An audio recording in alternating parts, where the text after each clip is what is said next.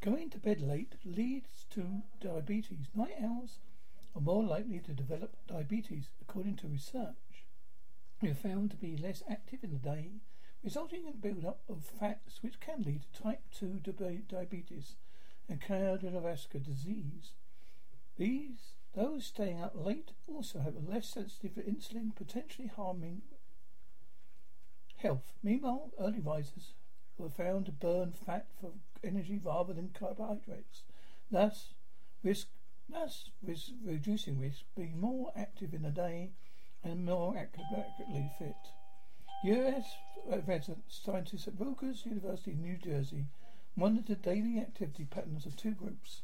Also, mass, body mass, says body mass composition, insulin sensitivity, and fat and carbohydrates metabolism via breath samples.